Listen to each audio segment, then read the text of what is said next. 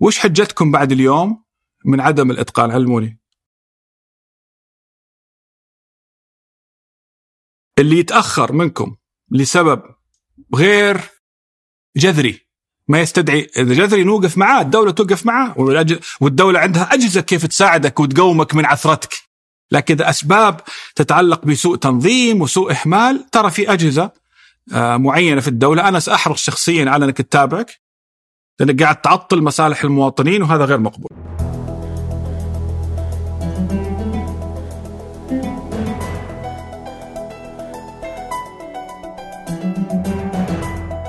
هذا سقراط من إذاعة ثمانية وأنا عمر الجريسي أستضيف قادة التحول وأحاورهم حول رحلتهم في تحقيق أهداف رؤية السعودية 2030 ضيف حلقتنا اليوم مختلف. إحنا لأول مرة نكسب ضيف أمير منطقة ورئيس هيئة لتطوير المنطقة. ضيفنا هو الأمير تركي بن طلال بن عبد العزيز أمير منطقة عسير ورئيس هيئة تطوير المنطقة. حديثنا كان مركز على دوره كرئيس لهيئة التطوير وليس عن الأمارة. آه، مع أننا في البداية عرفنا الفرق ما بين الاثنين وكذلك الأمانة. آه، وإيش علاقة هذه الأجزاء الثلاثة مع بعض في إدارة المدينة. وبعد ذلك تعمقنا في محورنا الأساسي في هذه الحلقة اللي هو حكاية استراتيجية عسير. كنموذج لأول استراتيجية منطقة سيتبعها من المتوقع استراتيجية لبقية مناطق المملكة كيف بنيت هذه الاستراتيجية؟ مين شارك في بنائها؟ بعد ما يتم الموافقة عليها كيف تمر في مركز الحكومة آه ويتم يعني آه إجراء ربط بينها وبين بقية استراتيجيات المناطق والقطاعات آه واستراتيجية المملكة الرئيسية اللي هي رؤية السعودية 2030 ثم بعد ذلك دخلنا في آه محاور الاستراتيجية محور الاقتصاد محور الإنسان ومحور الأرض. آه ثم نزلنا إلى الممكنات مثل المطار هل في مطار جديد ولا لا؟ هل آه موضوع تحلية المياه مشاكل النقل ومشاريع متعثرة وغيرها. وبعد ذلك ختمنا بمجموعة من أهم حكايا وقصص المواطنين آه سواء اللي يستهدفون السياحة أو اللي يستهدفون الاستثمار في المنطقة آه مشكلة الأسعار المرتفعة متى ممكن تجد في عسير غرفة أو وحدة فندقية أو سكنية بسعر معقول وبجودة عالية؟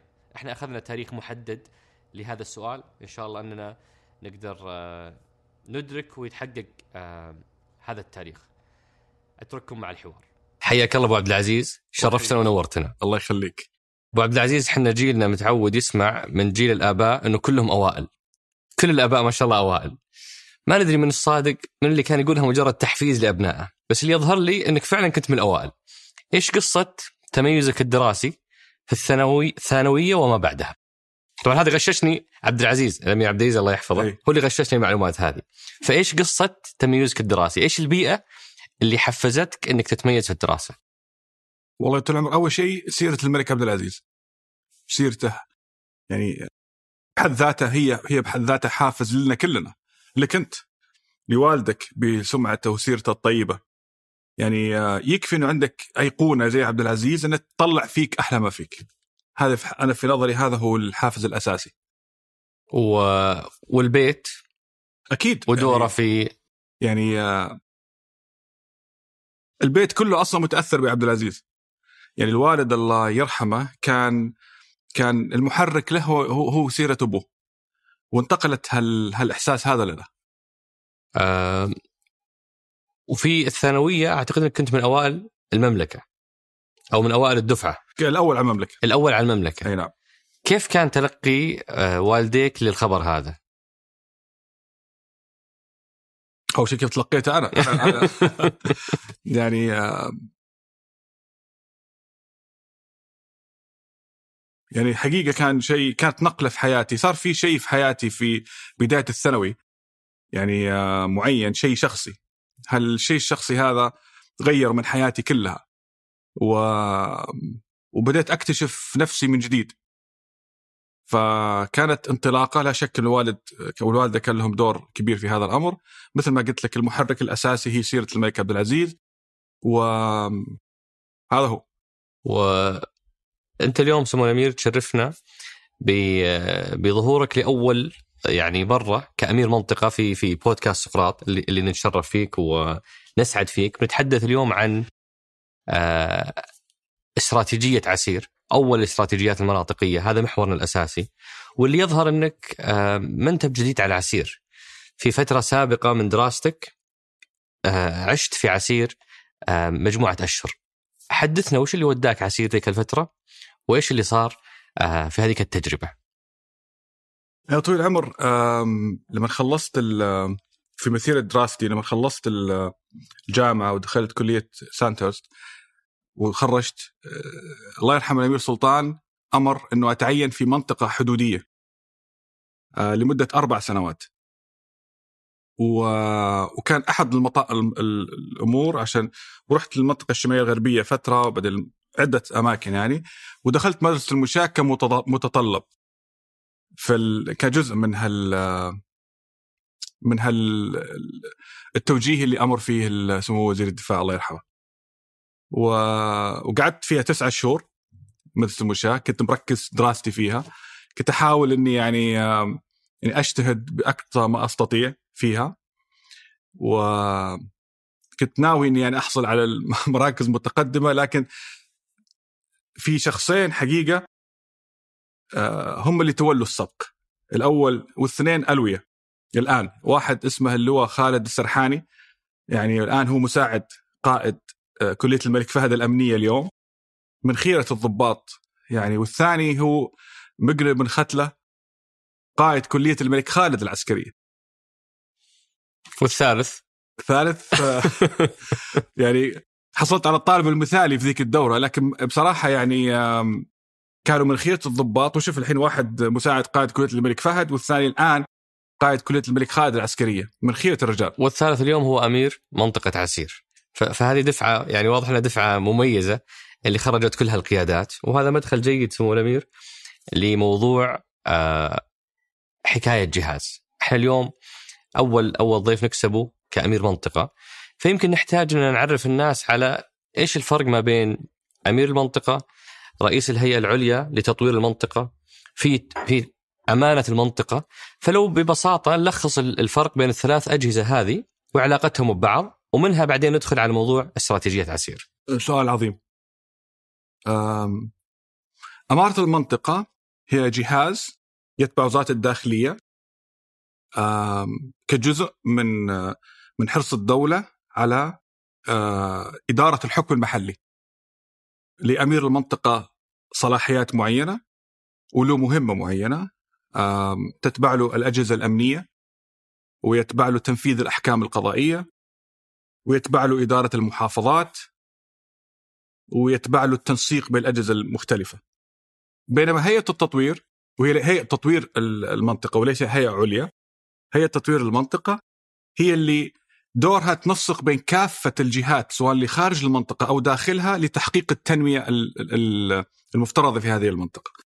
أمانة المنطقة هي هي الجسم اللي يشرف على كافة بلديات المنطقة ويتبع وزارة البلديات لكن هو عضو أساسي في فريق التطوير في المنطقة. آه وإحنا يعني سمعنا مع قرار آه تعيينك نائب لأمير المنطقة تأسيس للهيئة لأول مرة صحيح. في فبراير 2018 صحيح. طيب قبلها كيف كانت الأجهزة المختلفة تنسق لخدمة المنطقة؟ في شيء اسمه مجلس المنطقة تحت الأمارة هو جسم تنسيقي آه مثل ما قلت لك جزء من أجسام الأمارة آه بس صلاحياته محدودة ما في الصلاحيات ما في ال ال التنسيق اللي الملزم أو التنفيذي. يعني يعني يعني تقدر تقول آه، دور استرشادي تنسيقي أكثر منه تنفيذي. بينما هي هي التطوير عسير. لا الموضوع آه، موضوع مختلف تماما يعني.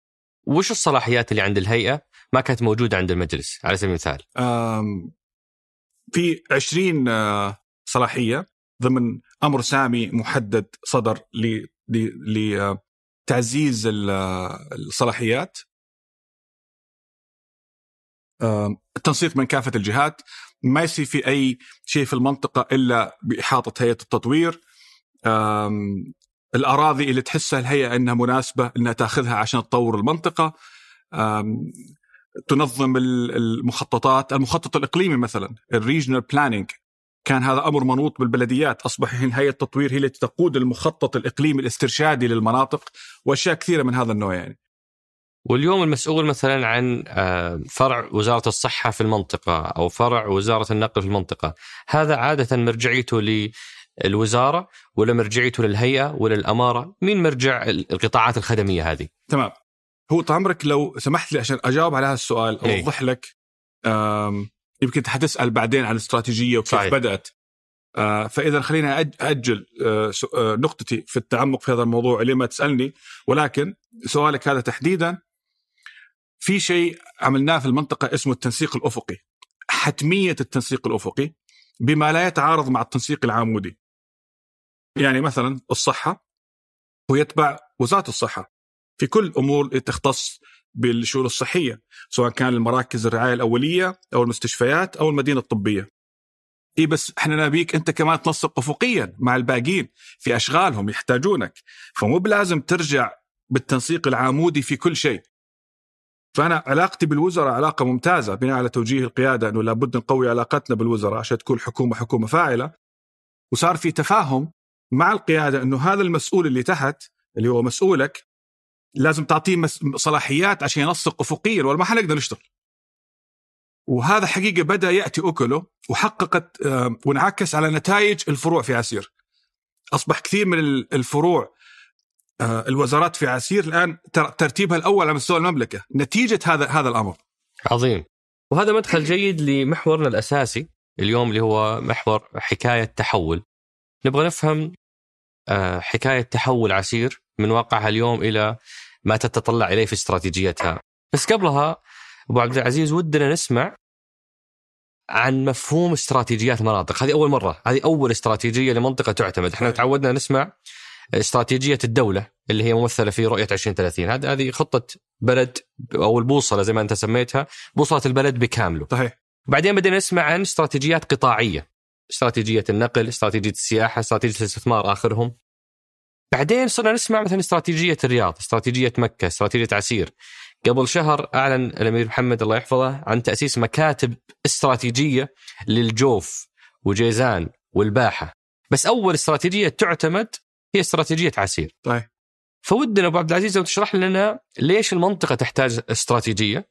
إيش ارتباطها باستراتيجية الدولة وبالاستراتيجيات القطاعية، وبعدين ممكن بعد هذا التعريف البسيط ندخل في مراحل بناء استراتيجيه. واضح. أظن مقدمتك اللي قلتها الحين هي الإجابة للسؤال. يعني التسلسل اللي تفضلت فيه هو هو هو هو جوابي إنه الدولة حطت أول شيء وجهة عامة للدولة وين تروح ثم بدأت تشتغل على الاستراتيجيات القطاعية ثم بدأت تنتقل الآن للمناطق. أنا قاعد أستعير نفس اللي أنت قلته وهو جوابي. آه ليش المنطقة تحتاج استراتيجية؟ يعني كنتوا شغالين كويس سابقا أو أو أو يعني نظن إنه كان الأمور ماشية، ليش نحتاج استراتيجية؟ لأنه آه أنا أقول لك لأنه صار في تحديد للأصول النسبية للميزة النسبية في كل مكان وتعظيم تحويل هالميزه النسبية إلى ميزه تنافسيه يعني إيش أحلى ما في الباحة وش أحلى ما في آه الجوف وش أقوى ما في البحر الأحمر. ويبنى على الميزة هذه اللي هي تعتبر أحلى ما فيها الميزة النسبية اللي فيها اللي ميزة تنافسية تعود بالنفع إلى رؤية 2030 ولو بنتكلم عن استراتيجية عسير، إيش المراحل اللي عملتوا عليها في بناء هالإستراتيجية؟ أربع مراحل. مرحلة التوجيه مرحلة الاعتماد مرحلة التدشين وأخيرا التنفيذ اللي إحنا فيها الآن. مرحلة التوجيه هي عندما تشرفت باستدعائي من سمو ولي العهد وأعطى التوجيه. شوف في شيء اسمه التوجيه الاستراتيجي. يعني معروف هذا. يعطيك إيش الخط اللي أنت تمشي عليه. أنا توقعت التوجيه حياخذ مثلا أنا تفاجأت طبعا بالتوجيه لما استدعاني سموه لما قال ترى الملك اختار إنك تكون في هذا المكان. أعطى توجيه معين. توقعت إنه هذا هو. استمر التوجيه ثلاثة أسابيع. يتصور توجيه ياخذ ثلاثة أسابيع. أعطى الفكرة الأساسية منه إنه لابد هالمنطقة هذه اللي اسمها عسير تنتقل إلى مصاف الدول المتقد... المناطق المتقدمة الشبيهة بها عالميا. إذا حط لها مكان مرة مرتفع. قال عشان نوصل هناك حننشئ هيئه اسمها هيئه تطوير عسير. إذا أعطاك المكوك أو الوسيلة اللي توصلك لهذا المكان. وقال لك مني كل الدعم اللي تحتاجه ولك الإمكانيات اللي تحتاجها. هذا التوجيه. الآن كيف ننفذ هذا التوجيه؟ عقب هذا الاجتماع عدة أشكال متعددة من التواصل مع سموه بالطريقة اللي رآها مناسبة وأروح على عدة إدارات حكومية وبعد ثلاث أسابيع تعال قال لي الآن إيش فهمت من التوجيه؟ وقبل ما ننتقل للمرحلة الثانية أقدر بعد أعرف إيش كان يرى سمو الأمير محمد في المنطقة وإيش كان يتطلع منك ان أن تحقق؟ هو إيش الميزة النسبية في عسير؟ يرى عراقتها وارتباطها بال يعني الجانب الثقافي فيها وجانب الأصالة فيها وجانب الطبيعة فيها. اللي في الحقيقة لما عملنا الاستراتيجية صارت هي ال يعني لما تمعنا في الموضوع أكثر صارت الأصالة والطبيعة هي الركائز الأساسية. وقال أبي أشوف المنطقة هذه لا تقل عن مناطق مشابهة في العالم في الحاجتين هذول. ومنها ولدت كلمة قمم وشيم. صحيح من الأصالة والطبيعة. من الأصالة والطبيعة. من الأصالة الشيم ومن الطبيعة القمم آه هذه كانت المرحلة الأولى اللي هي التوجيه صحيح. واللي هو عبارة عن آه, آه، يعني عدة نقاط اتصال بينك وبين الأمير محمد. نقل لك الرؤية والتوجه الاستراتيجي وعملتوا أنتم الفريق على تطويره. يعني أنا إي نعم يعني قبل ما أخش المرحلة الثانية يعني اذا اذا هو يعطي التوجيه مرحلته عشان عشان ينضى عشان ينفهم. مم. عشان يتأكد أنت فاهم التوجيه بالضبط إيش اللي هو في رأسه و والدورة اللي اللي اللي امرني اني أعدي عليها على كل الإدارات الحكومية عشان أفهم بالضبط إيش وثم أروح للإدارة الفلانية في الديوان ثم الإدارة الفلانية في المكان المعين ثم أخذ الورشة الفلانية وبالتالي وكأنه يرسم لوحة يعني التوجيه عبارة عن لوحة وبعدين أعطاك الممكنات قال حاعطيك المكوك اللي هو الوسيلة اللي توصلك اللي هي الهيئة وحنغير نظام الهيئة حنطوره وفعلا بعد ست شهور تطور نظام الهيئات في المملكة كلها. اثنين حدد مدة قال حيكون في استراتيجية لك عد 10 شهور لابد تنتهي منها.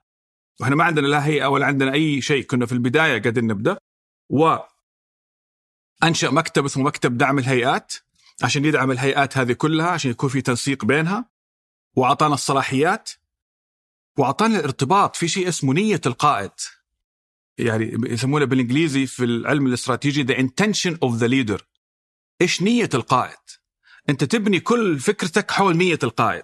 فهو أوضحها في مرحلة التوجيه وصار واضح بالضبط.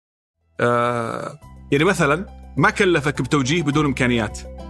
ما كلفك بدون صلاحيات.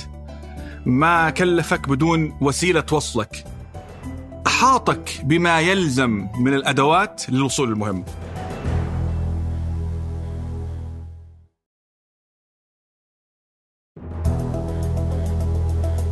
وكثير من من آه، ضيوف سقراط اللي اللي سبق التقيت معهم يؤكدون على أن الأمير الله يحفظه دائما يرفع سقف التوقعات مما يشكل أحيانا ضغط على فريق عمله. آه، ضغط إيجابي إنه يطلع أفضل ما عندهم.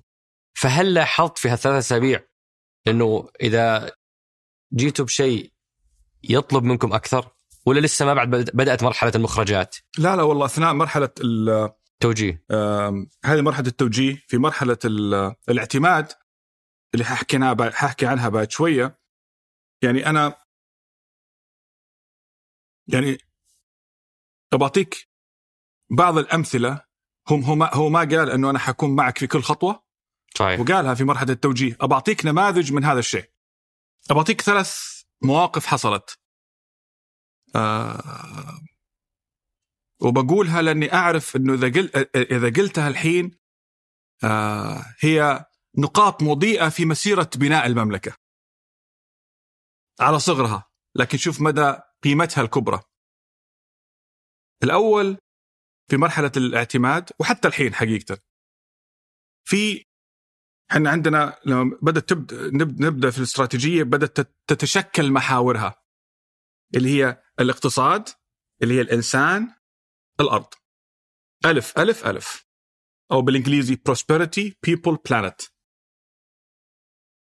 كل الأمور تمشي على هذا الأساس. في الإنسان لابد أن المجتمع بدأت تتضح الجملة الآتية نتيجة آلاف الورش اللي عقدت من تحت إلى فوق. وحتكلم أنا في مرحلة الاعتماد بعد شوي. أنه لابد المجتمع تأكيد أنه مش أن المجتمع المترابط يسير بثبات المجتمع المترابط بقيمه الثرية يسير بثبات نحو مستقبل زاهر. طيب بعطيك قصة حصلت مع زمويل العهد لتعزيز هالفكره هذه. أنا كنت في آه، أزور أحد الأشخاص في قرية في شمال منطقة عسير اسمها الظهارة عند شيخ رحمة الله عليه اسمه محمد بن ناشع. رجل مربي من الطراز الأول معروف بين بين أهالي المنطقة. وأنا كنت أعرفه من قبل لما كنا نزور المنطقة في قضايا الإصلاح. فكنت وقتها نائب أمير منطقه وزرته على الغداء أتغدى عنده بعد صلاة الجمعة الجمعة. وهو كان ولد بدون يد الله يرحمه. ف وإحنا في الغداء قاعد يحكي لنا قصة. يعني بعد صلاة الجمعة مباشرة صلينا عند الجمعة بعدين قعدنا قبل الغداء. قال الطريق هذا اللي جيتوا معه طريق الطائف اللي يربط الطائف بأبها قبل 60 سنة أو 50 سنة كان ينفذ الدولة على وقت الملك فيصل ينفذ. وحنا كنا صغار و آه كنا نطلع نشوف هال هالدراكترات والسيارات. يعني أقصى شيء عندنا يكون عندنا جمل أو دابة أخرى مهيئة بهذا أقصى طموحنا. وبعدين جتنا السيارة. الحين يصير طريق طريق دولي أمام قرانا. فنقلة نوعية بين هالقرى المنعزلة وسط هالجبال. لأول مرة في تاريخ المنطقة يعني من الله خلق الكون. فحنا عملنا غدا. للمهندس الألماني اللي قاعد يشرف على الطريق ومع الفريق حقه وغديناهم. فالالماني يوم خلص استغرب قال أنتم عزمتوني ليش؟ هذه واجباتي. تعرف الألمان طريقتهم يعني. هذا شغلي يعني مو لازم تغديني. فقال لا أنا غديتك غديناك ثلاث أشياء. اولا باسم الملك فيصل ملكنا اللي فكر في قرانه وقام بها على ظل الإمكانيات البسيطة اللي كانت المملكه ذاك الوقت يوصل طريق بهالطريقة اللي بيريحنا فيه يسهل وصول المريض يسهل وصول الدارس يسهل وصول البريد هذا باسمه أكرمكم. ثانيا هذه عاداتنا. عادات قبائلنا نكرم الضيف ايا كان جنسه دينه مذهبه. وهذه عادات المملكة. عادات المملكة في قبائلها وحتى في سياستها. لا تفرق بين بين شرق وغرب وشمال وجنوب يعني انظر مبادرات المملكة اليوم. يعني الشرق الأوسط الأخضر. وش علاقتنا بالشرق الأوسط إحنا؟ لأن المملكة تدرك أنه مجالها الحيوي الحقيقي هي في خدمة المجتمع. دور المملكة الآن في آه، آه، يعني أنت ما أدري يعني الناس ما يعرفون دور المملكة ودور ولايات شخصيا في صنع اللقاحات حقت كورونا على مستوى العالم. وكيف ساهمت المملكة. اذا لما يتكلم محمد بن ناشئ هذا القروي البسيط عن إنه هذه عاداتنا اذا هي عادات قيادتنا نفس الشيء وكما تكونوا يولى عليكم على كل حال. ثلاثة هذه عاداتنا مع الضيف مين ما كان. فحقيقة الألماني تفاجأ بهالمنطق. وتعرف كيف عادات أهل المملكة يعني في في صدقهم في إكرام الضيف في شيء كذا ما ما أعرف أوصفه والله ما أعرف كيف أقوله يعني. فهو طالع قال أنا بكتب لك ورقة الألماني يقوله لشركة بنز في آه، ألمانيا. عشان أنا شركة السيارات إي حقت آه، مرسيدس. مرسيدس بنز أوه. إنه أنا أعرف المالك إنه يعني اللي رئيس الشركة كان زميلي في الدراسة أو شيء عشان يسووا لك سيارة بحيث إنه تقدر تسوق بوضع اللي أنت فيه لما تكبر. قال ما يحتاج المهم كتب له ورقة ك يعني كلفته منه. ويشكر عليها حقيقة. راحت السنين. كبروا كبر الأب الناشع وجاب عيال فعيال يقولوا له يا أبونا لازم بنشوف السيارة الورقة الورقة بدأت تخرب الورقة.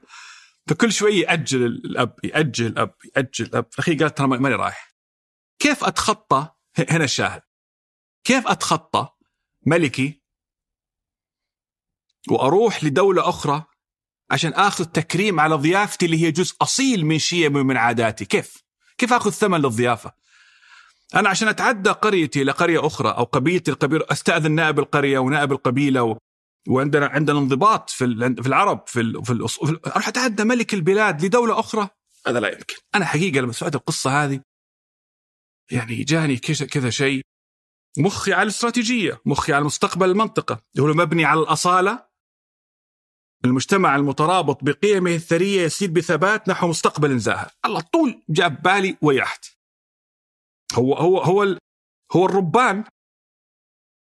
قلت على اذنكم بس بروح شوي بجي. قبل الغداء وأرفع لسموه ولا لا أرفع له إلا إلا ما يحتم علي الرفع ايا كان. ايا كان. وهذا اللي عودنا عليه وهذا اللي أمرنا فيه. حكيت له الموقف بالضبط كما شفته. يوم جمعة. وقعدت تقريبا 20 دقيقة. أو أو أكثر. يعني حولها. ويجي آه، وكلف سموه آه، أحد الأعوان واتصل فيني وقال أبلغ فلان يبلغني أنا أن الملك أمر بأن تشكر شوف متى بلغ الملك؟ متى رجع؟ يوم جمعة, يوم, جمعة. يوم عائلي. يعني تشكر المواطن تشكر الشيخ بن ناشع باسم الملك فيصل بن عبد العزيز. نشكره فيصل بن عبد العزيز الله يغفر له. نشكره على موقفه ال ال ال النبيل. آه، وقد أمر الملك له بسيارتين بنز. تأتيه بعد أسبوع تسلم لي لأسلمها إياه. باسم الملك على على هال على هالرقي في ال... طيب ورجعت المجلس هم يحسبوني رحت في مثلا قلت أنا عندي جايكم بأمر ملك طب مو فاهمين في الموضوع. قلت القصة اللي حكيتها الحين هذه لا تمر مرور الكرام عند قادتنا وعند ملكنا وعند ولي عهده. ولو إن شاء الله كنت في قرية الظهارة اللي هي بعيدة مرة حتى ما هي عاصمة هذا هذا موقف من المواقف مثلا. الموقف الثاني. الموقف الثاني في آه، بنت في في المتوسط. كنت في أحد الجمعيات أزورهم قبل يعني فترة اللي حكيت لك عليها. ورسمت صورة لولي العهد. آه، صورة طريقة الرسمة لفتت نظري يعني يبان الرسمة اللي مثلا يعني زي الصور اللي أنت حاطها هنا الفن الجميل واضح إن في رقي في في يعني فلفتت نظري. قلت لها هذه يعني اشرحي لي عنها. هي اسمها اسم البنت اسمها ريم عسيري من جبال قيس في في في, في رجال الماء. قلت ممكن اخذ الصورة؟ قالت تفضل. أخذتها ورفعتها لمكتب سموه قلت بال, بال يعني بال بال بالتليفون يعني. قلت ترى هذه سوت كذا وعملت كذا وهذا مشاعرها. جاني توجيه ثاني يوم. يتم استدعائها وشكرها وترسل الصورة لسموه في الديوان الملكي. جبت الطالبة ووالدتها ومعلمتها وكل اللي يخصهم قلت ترى هذا ثاني يوم مباشرة. تخيل يعني واحدة من قرية بسيطة من جبال من من من هالقمم والشيم. لما ولي العهد يعطيها هذا الاهتمام هذه وهذه وهذه يعني آه الأمر الثالث طبعا في أشياء كثير فترة ال فترة ال الاعتماد ما أستطيع أقولها لأنها تعتبر يعني خاصة يعني لكن الاشياء اللي أنا أقدر اقولها الشيء الثالث يا طويل العمر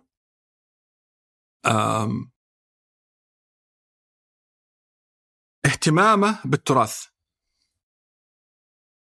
هو ما يهتم بالتراث لأنه يعني يعني ما يهتم فيه لأنه من منطلق المتحفي إنه إنه قرية تراثية آه، لازم يكون فيها بوتيك أوتيل يكون فيها ساحة يكون فيها مطعم يكون فيها مو بهذا همه فقط. إنه كيف؟ سيرة سيرة الأموات سيرة الأجداد كيف تحيا من خلال هالقرى التراثية. هذا رد كبير على اللي يقول للمملكة إنها أنا هذا تصوري إنه المملكة هي ملتقى طرق إنه أجدادك وأجدادي وأجداد الأخوان الأخوات اللي موجودين إحنا مجرد دولة صدفة قامت نتيجة ملتقى طرق ونتيجة اكتشاف سلعة الله رزقنا فيها كما يحاول يصورنا الآخرين على كل حال. والله إذا إحنا ملتقى طرق ما يخالف هذه فكرة الفكرة تواجه بفكرة. طيب وش راي أصحاب المقولة إنه حنا ملتقى طرق إنه البترول اكتشف بعد ما أعلنت المملكة العربية السعودية وش ردهم على هذا مثلا؟ إنه إنه إحنا نتيجة هالسلعة هذه. طيب المملكة أعلنت عام 32 البترول في أواخر الثلاثينات اكتشف، طب هذه يعني هذه وين وين وديها هذه مثلا؟ طب بلاش هذه. طب وإذا كان تأسيس المملكة سبق إعلانها تأسيس الدولة يعني أعلنت عام 32 اطرح قبلها 200 سنة كمان في الدولة السعودية الأولى. 40 سنة قبل أصلا إعلان استقلال أمريكا. طب هذيك برضو إعلان طرق؟ مفترق طرق. إحنا ملتقى حضارات.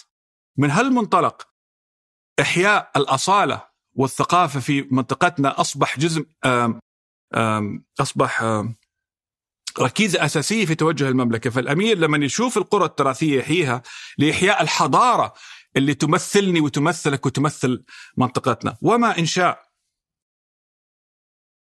وزارة الثقافة بشكلها الجديد وبهيئاتها ال11 إلا دليل على ذلك. هذه كانت نماذج للاتصال والدعم والتوجيه والتمكين في مرحلة اللي سميتها أنت مرحلة التوجيه. صحيح. بعدها دخلت مرحلة الاعتماد. أنا شفت أرقام غير عادية في عدد الوزراء اللي التقيتوا فيهم، عدد الورش اللي أقمتوهم. أنت دائما تؤكد على أنها استراتيجية آه يعني bottom to up ما هو top to down أو يعني من ال... من قاعدة الهرم إلى رأس الهرم. اشرح لنا إيش اللي صار في مرحلة الاعتماد. أنا أنا أنا مبسوط من طريقة اختيارك يعني إعدادك للموضوع حقيقة يعني هذا شيء والله هذه بركات نواف. نواف هو اللي مظبطنا في الإعداد. فريق كامل حقيقة. الله يعطيهم العافية جميعا. طول العمر لما خلصنا سمو الله يطول عمره أمر بفترة محددة. انتهينا بالفترة التي أمر فيها وطلبنا العرض عليه الله يطول عمره ورحنا عرضنا عليه استراتيجية واستحسنها. قال حتى كلمة قال روعة. أنا توقعت إنه يعني بعد ما استحسنها الأمير خلاص ثاني يوم حتعتمد من حديث عهد بالعمل الحكومي. يعني بال بالمطبخ من الداخل كيف يشتغل. قلت خلاص ثاني يوم إن شاء الله أنا مبسوط طالع مبسوط حتعتمد وخلاص. وميزانيات وكل حاجة. بعد كلمة كلمته قال رائع. إذا قال بس أبغى اللجنة الاستراتيجية تبحثها. أبي اللجنة المالية تشوفها. حدد عدة جهات. توقعت انه كل واحدة يوم يوم يوم. الأمير قال رائع خلاص. يعني هذا اجمل شيء. من كلمة رائع إلى كلمة الاعتماد. إذا شلنا منها مرحلة كورونا مرحلة يعني بدء الوباء وكيف تركيز الدولة عليه وانشغالها فيه إذا شلنا هال يعني مارس 20 إلى آخر 20 بس شيلها برا المنطقة يعني لا تحسب هالفترة هذه. فمن لحظة قلته رائع إلى لحظة الإعلان 11 شهر. هذه في مركز الحكومة. في ال 11 شهر هذه آه أقول لك تشمل تحتوي على ماذا؟ آه بس قبل أبو عبد العزيز ما علمتنا مين اللي عمل على هالاستراتيجية؟ يعني أنت قلت الآن جهزت الاستراتيجية قدمتوها، طيب مين اللي اشتغل عليها؟ آه أقيم تحالف بقيادة مكتب استشاري عالمي اسمه BCG Boston Consultant Group ولما كلف المكتب سموه أمر أحد الوزراء بالتنسيق إنه يأتي لعسير أفضل فريق يعني إيش إيش في أكثر من كذا؟ بالله عليك. يعني يسمونه the A team عارف؟ حقيقة سووا شغل محترم وفي تحالف داخل Boston Consultant Group من عدة جهات متخصصة. مكتب دعم الهيئات بقيادة زميلي وأخي الأخ معالي إبراهيم السلطان هو وفريقه كانوا معنا بشكل مشرف. أو أحدث هيئة في المملكة والأمير أمر تخلص في عشر شهور. و شارك فيها كل فئات المجتمع في منطقة عسير كيف؟ كيف دخلتوا الفئات هذه في في الور... في البناء الاستراتيجية؟ وعشان تنجح لازم تكون منهم وبهم وإليهم. منك وبك وثم إليك. طيب لازم يفهم وش في بالك إيش طموحاتك.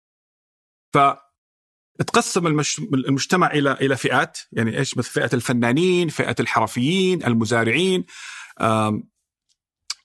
رواد الأعمال رجال الأعمال أعضاء مجلس الشورى اللي منطقة عسير شيوخ الشمل شيوخ القبائل النواب الشباب الشابات المعلمين المعلمات أستاذات الجامعة.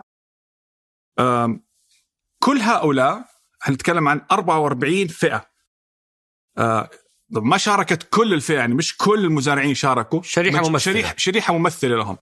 كل الورش اللي تتعلق يا يكونوا على ناخذ رأيهم في موضوع محدد يا ناخذ رأيهم في موضوع أشمل يا نشركهم في عملية صنع قرار في صياغة فكرة وهكذا. الفئة الثانية هي الوزارات. آه زملائي الوزراء. آه التقيت فيهم أنا وفريقي لا يقل عن في العشر شهور عن ثلاث مرات لكل وزير. لا يقل. غير الفرق اللي الصف الثاني الصف الثاني يمكن أربع أو خمس مرات ومكاتب تحقيق الرؤية أيضا.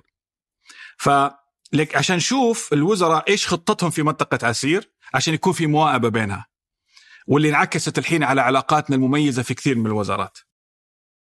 وهذه كانت نتيجتها هي المسودة الاستراتيجية اللي عرضت على سمو الأمير. قال روعة أو رائعة. وبعدين دخلتوا في مركز الحكومة. صحيح. إيش اللي كان يصير داخل مركز الحكومة؟ لاعتمادها الاستراتيجية.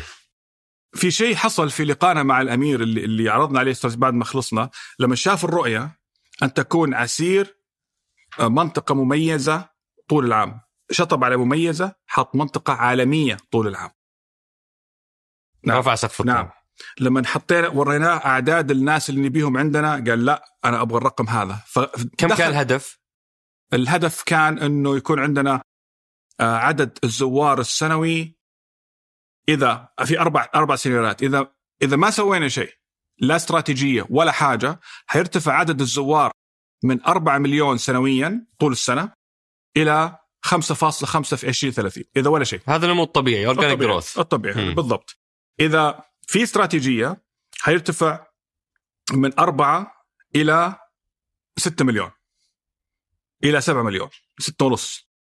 إذا في مشاريع لل PIF لصندوق الاستثمارات العامة في رقمين يا سبعة ونص يا عشرة. هو الآن مشاريع ال PIF عندنا في تنسيق يعني ما أقدر أعلن عن شيء لم يعلن قبل ولكن أقدر أقول لك إن في مجموعة مشاريع PIF منها سيعلن قريبا خلال الأشهر القليلة القادمة هيعلن من قبل سمو الأمير. وفي شيء في في التخطيط. الحين صار عندنا عدد كافي. وفي شيء اعلن اللي هي شركة السوداء. شركة السوداء. صحيح. لسه في ش... وهذول كلهم شغالين بتنسيق محكم مع هيئه التطوير. امم صار جزء من الاستراتيجية. جزء ممكن أساسي من الممكنات. است... إحنا نحدد الاتجاه الشمال. لأنه هنا هو حيشتغل في البقعة هذه. مم. لازم نشوف اتجاه المنطقة كيف. أم... وأي رقم اختار الأمير؟ عشرة. على طول راح العشرة. راح العشرة. هذا قبل كورونا. مع كورونا يعني يقول حي يعني تأثير هذا الوباء آه، بين 20 ل 25% على كل الأرقام على كل حال. امم وبعدها دخلت انت مريتوا على الاستراتيجية، اللجنة الاستراتيجية بعدين اللجنة المالية. طيب. إيش اللي كان يعني الشيء اللي يقبل المشاركه للجمهور بس عشان الناس تفهم لا لا عمل مركز الحكومة. كل شيء دار في هذا هو شيء مشرف ويجب أن يعني يعني يروى لأول مرة حقيقة. يعني يعني أول شيء يبون يشوفون هل هذه الاستراتيجية قابلة للتنفيذ ولا لا؟ هذه الحالة شغل هل هي متوائمة مع رؤية 2030 مع توجه الدولة ولا لا؟ هل متوائمة مع القطاع استراتيجيات القطاعية الأخرى ولا لا؟ هذه الحالة كل واحدة شهرين ثلاثة شهور شهرين ثلاثة شهور ثلاثة شهور طيب الميزانيات اللي إحنا نقولها هل ميزانيات حقيقية ولا لا في مركز كفاءة الإنفاق تبع وزاره المالية هذا الجسم ال ال المشرف للعمل. هل الارقام هذه أرقام دقيقة؟ هل هي دافع عن أرقامك؟ آه هل هي فهذه الحالة دورة هي واللجنة المالية وكفاءة الإنفاق. إيش دور القطاع الخاص؟ آه، الدولة في اتجاهها العام إنه تبي تحرك القطاع الخاص يكون شريك. وين حيكون شريكه في فهذا التطوير اللي صار على الاستراتيجية من خلال مرورها بمراكز الحكومة. صحيح. آه، هذه كانت مرحلة الاعتماد. صحيح. وانتهت بان اعتمدت في سبتمبر 2021 ولا ولا في شيء قبلها؟ أنا أقول لك الاعتماد هو مراحل. أي. يعني مش مش مش كأنها بوابات قاعدين تعدونها واحدة ورا الثانية. عرفت شلون؟ يعني يعني لازم هذه تعت... اللجنة التحضيرية تعتمد قبل اجتماع اللجنة الوزاريه، واللجنة الوزاريه تعتمد قبل اجتماع سمو العهد في كل موضوع. وبعد مرحلة الاعتماد وش كانت مرحلة؟ التدشين. التدشين. هذه كانت في سبتمبر 2021 28 سبتمبر. ممتاز. اللي قبل آه، ثلاث أسابيع أربع أسابيع.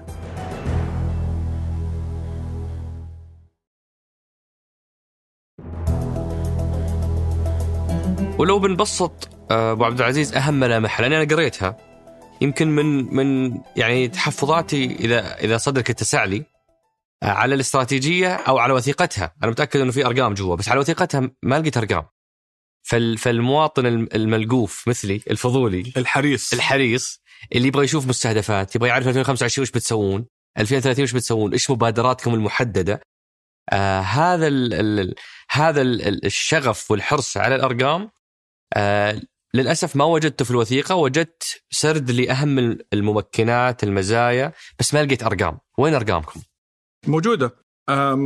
موجودة في في في أحد الوثائق اللي أعلنت. أوكي. يمكن ما اطلعتم عليها لكن إن شاء الله أزودكم فيها. وممكن أقول لك الآن على بعض الأرقام. يا ريت. وش أهم مستهدفات؟ طبعا.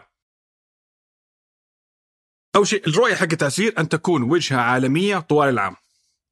يستلهم منها الجميع الانسجام ما بين الأصالة والحداثة بناء على مكان من قوتها اللي هي الطبيعة والثقافة. هذه ال- الرؤية حقت المنطق حقت وجهة المنطقة ككل. طيب خلينا نمسك حبة حبة الحين. أن أن تكون اذا هي ليست الآن أن تكون وجهة عالمية. اذا لابد أن نفكر بطريقة عالمية. تصرفاتنا وطريقة منهجنا في كل الأمور لابد يكون عالمي مع تكون رجولنا في الطين. الطين اللي يمثل طهارتنا ونقاوتنا. طيب. طوال العام. إحنا الحين مو طوال العام. صح. فلازم عشان نكون طوال العام لازم نستفيد من ال... من الساحل اللي عندنا 120 140 كيلو. هذه مفاجأة بالنسبة لي. أنا ما كنت نعم. أظن عسير لها سواحل. لا. ولها جزر الظاهر بعد. ولها جزر. إي. لازم نستفيد من ساحلنا نستفيد من تهامتنا ونستفيد من أصدارنا وقممنا ونستفيد من صحراءنا إذا قدرنا نوازن بين هذول حتسو... حتكون طول العام. صح. زي أي مكان أماكن شبيهة في العالم. لما عملنا ال- الدراسات المقارنة مع الأماكن الأخرى في العالم. يستلهم منها الجميع. إذا الجميع حيكونوا مشاركين في صنع مستقبل منطقتهم إذا الخطة هي ليست وثيقة عملها استشاري مدري مين وجت كذا بالباراشوت ولا حيكون. حيكون المواطن جزء أساسي. لا في مرحلة ال... البناء اللي حكيت عنها قبل شوي ولا في التنفيذ. طيب. نجي على بعض الأرقام الآن. نمسك الاقتصاد. هي ثلاث محاور اقتصاد إنسان أرض. صح. ففي الاقتصاد إيش أهم أرقامكم؟ وتحت هذول في الممكنات الاستراتيجية وفي المشاريع الأساسية. حكي لك أنا بعد شوي. حمر على كل واحدة الحين من هذول. يا سلام. أبشر. في الاقتصاد طال عمرك إحنا عندنا مثلا آه، إحنا الاستراتيجية كلها تقوم على السياحة. هي الممكن الأساسي. في ممكنات داعمة زي التعدين زي الصناعات الغذائية وغيرها. في أربع ممكنات أخرى لكن الأساس هو السياحة.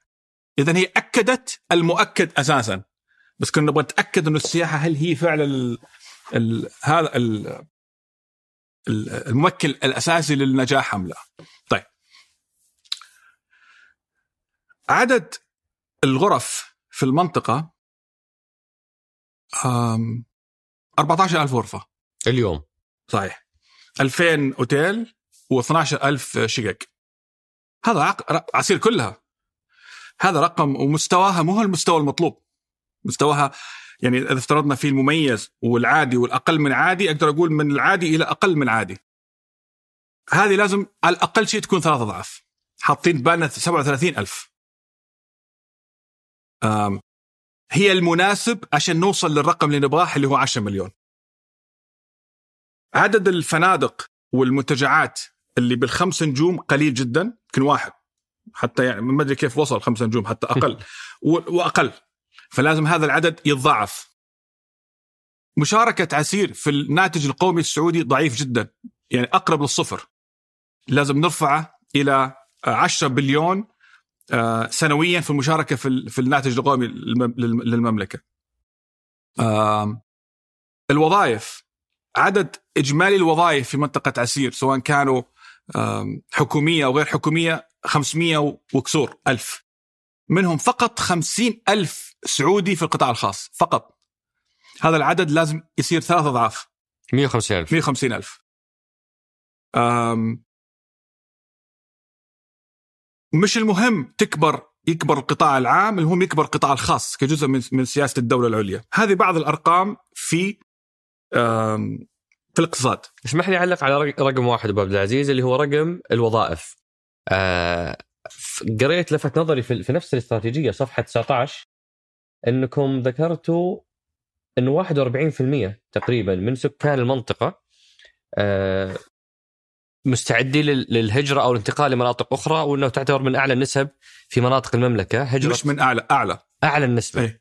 آه فكيف الاستراتيجية بتحل هذا التحدي؟ يعني منطقة بالثراء وبالقيمة هذه إذا عقولها المميزة غادرتها مين حيبنيها؟ مو هو خبر زين لكنه خبر حلو في نفس الوقت. يتوقف كيف تشوفه. هو حلو هو مو بحلو لأنهم قاعدين يهاجرون من منطقتهم. يروحون مكان ثاني. آه بس هم ما راحوا إلا أنهم طموحين. صح. فهذا الطموح ممكن يرجع مرة ثانية إذا لقى فرصة.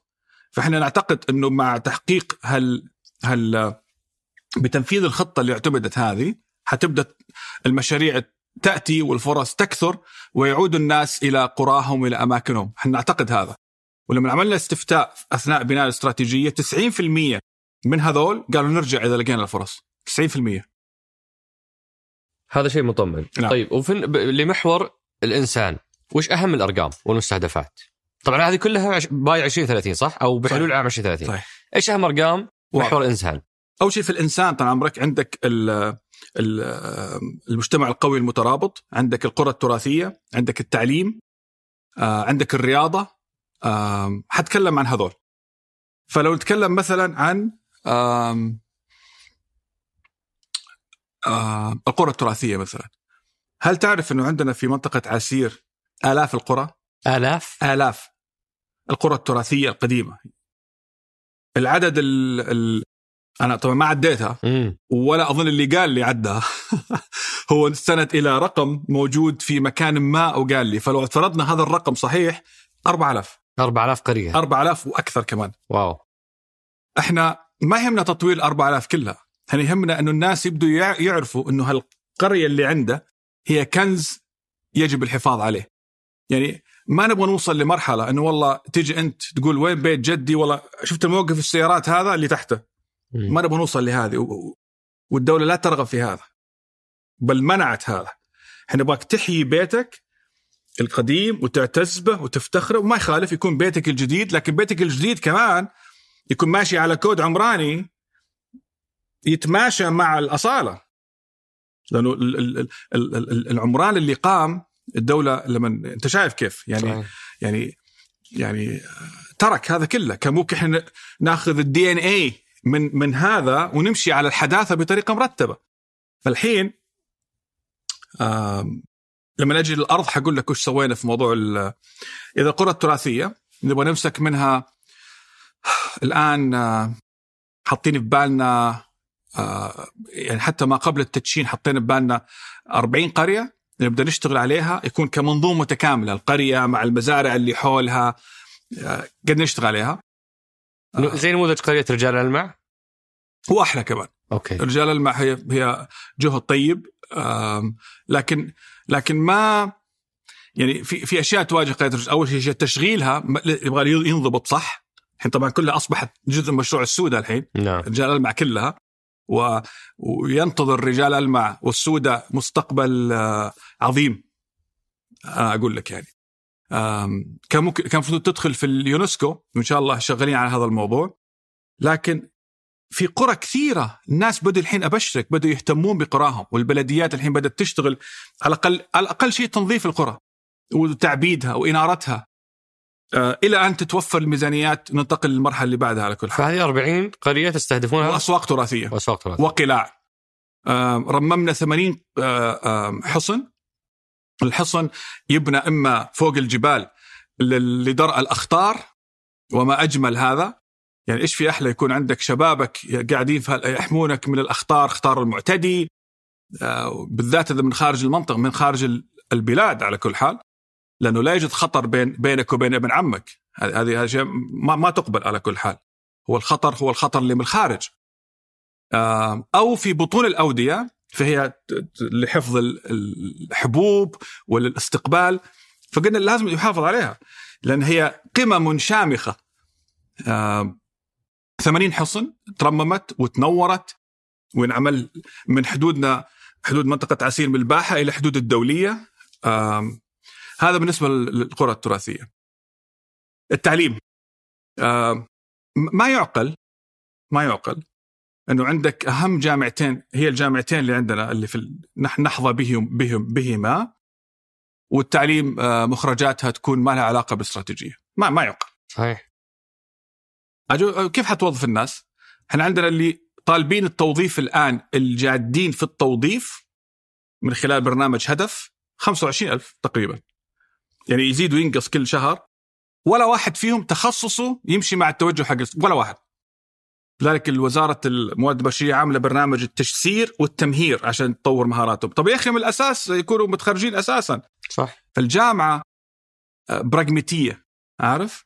هال- هالشخصية ال- يعني الشخصية القيادية البراغماتية في أي جهة من الجهات هي اللي إحنا نبيها.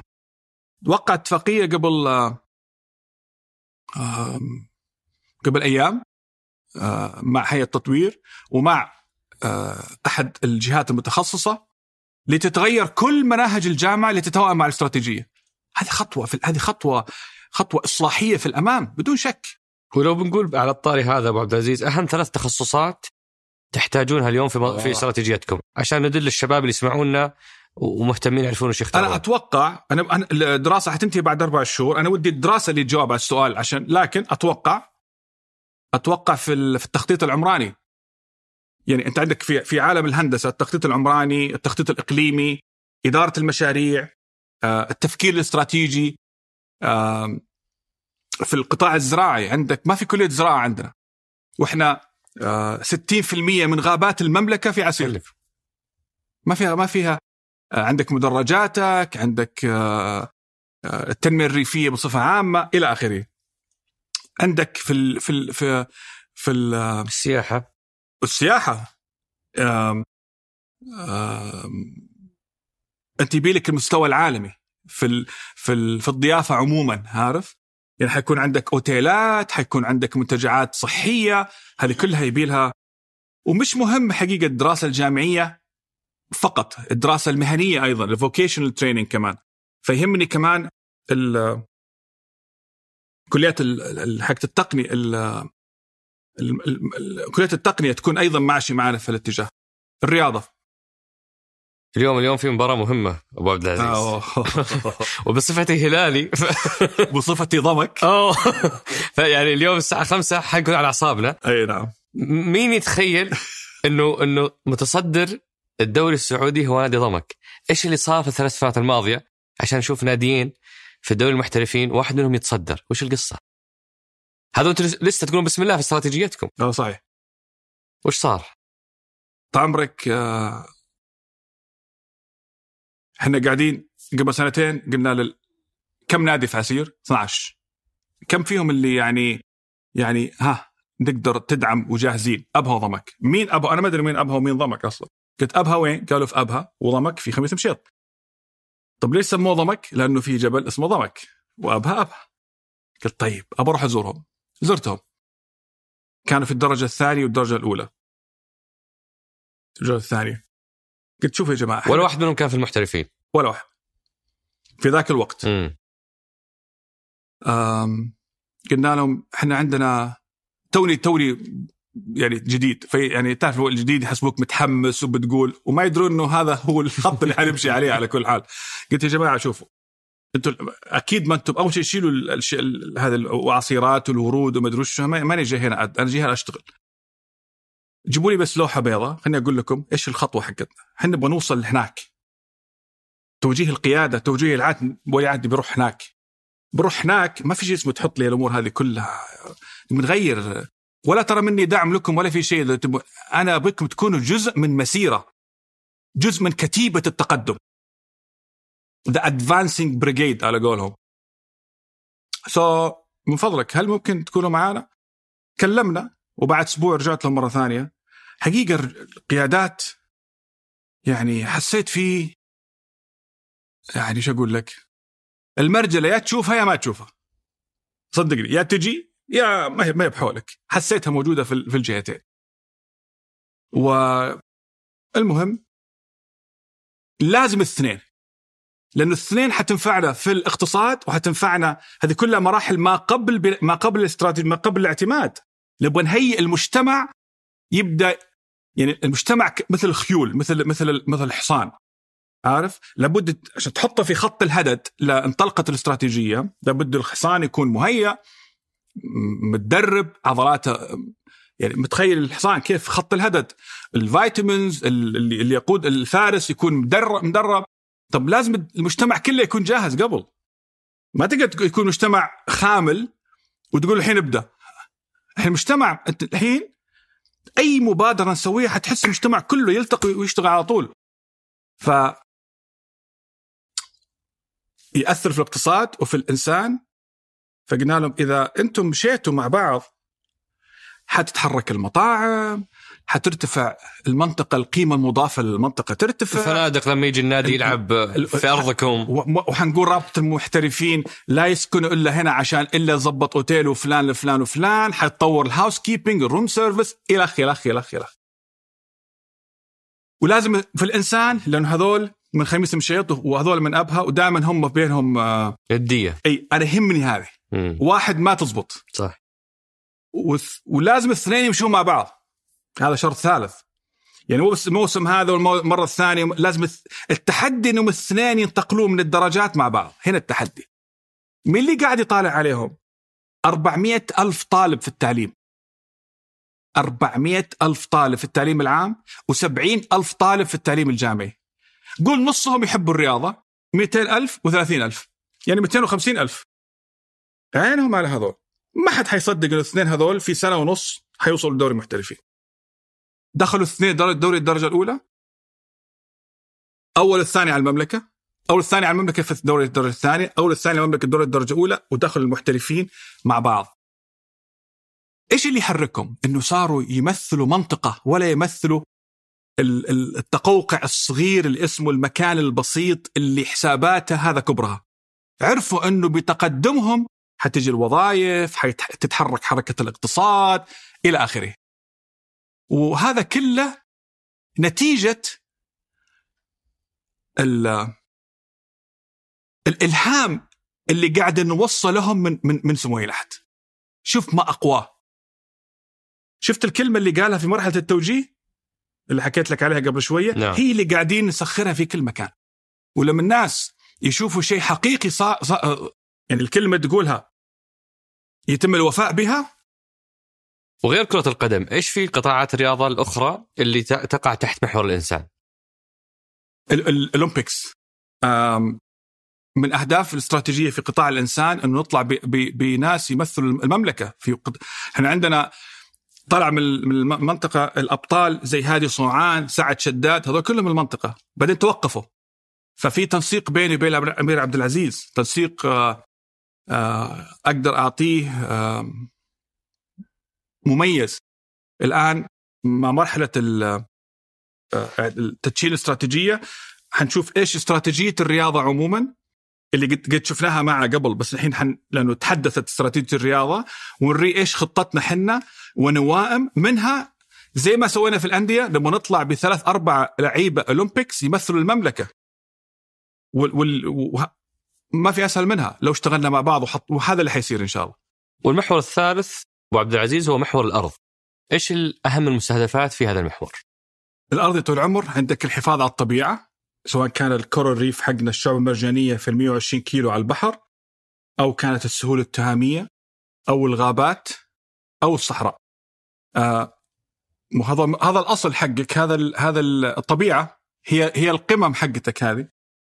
آه طيب إذا ما حافظت عليها بكل ما تعنيه الكلمة من المحافظة يعني راحت أصولك. كيف حتبني هذه الاستراتيجية؟ علمني كيف. كيف حيزبط الإنسان شغلك كله في الإنسان وحيزبط شغلك كله في الاقتصاد؟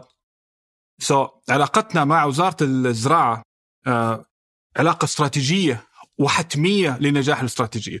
لازم نشوف إيش أفضل شيء ينعمل في الكورال ريف وهذا الشيء ال- سمو العهد والدولة مهتمة كثير ولا ما عندك المشاريع اللي في الشمال كلها في هذا الاتجاه. آه، اللي هي البحر الأحمر.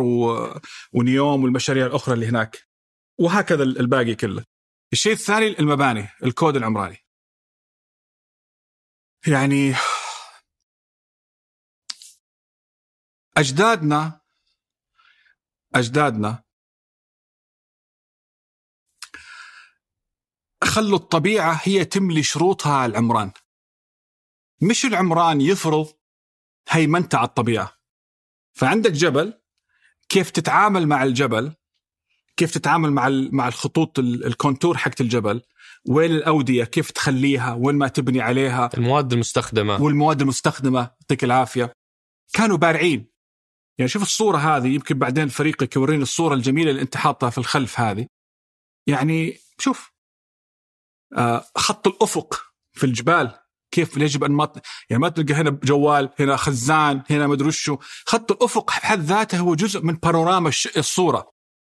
ف عملنا كود عمراني أول منطقة في المملكة تنتهي من كود عمراني لمنطقة بأكملها. وخلص. الحين حيعلن عنه قريب إن شاء الله. كيف نطبقه؟ كيف نخلي البلديات تطبقه في البيوت في ال...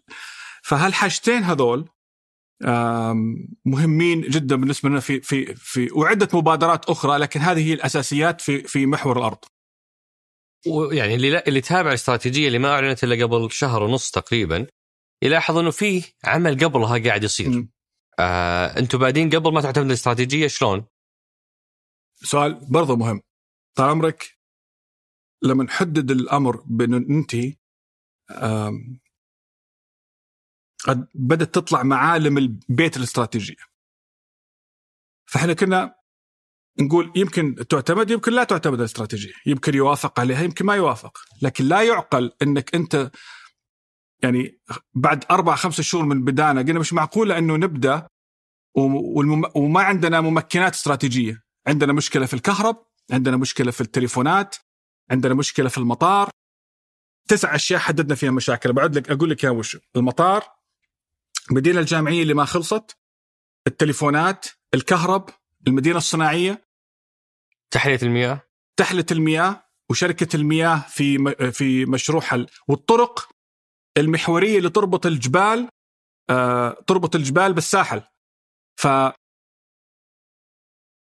هذه كلها ليس من الحكمة إنه ما نبدأ فيها إلا بعد آه يعني هي الجهات الحكومية شغالة فيها لكن إذا ما اشتغلت بشكل أقوى ومنسق حيعلن تعلن القيادة الاستراتيجية بعد سنة سنة ونص الله أعلم متى وأنت ما عندك مدينة جامعية متعطلة مدينة طبية متعطلة ما في خطة للمطار وهكذا.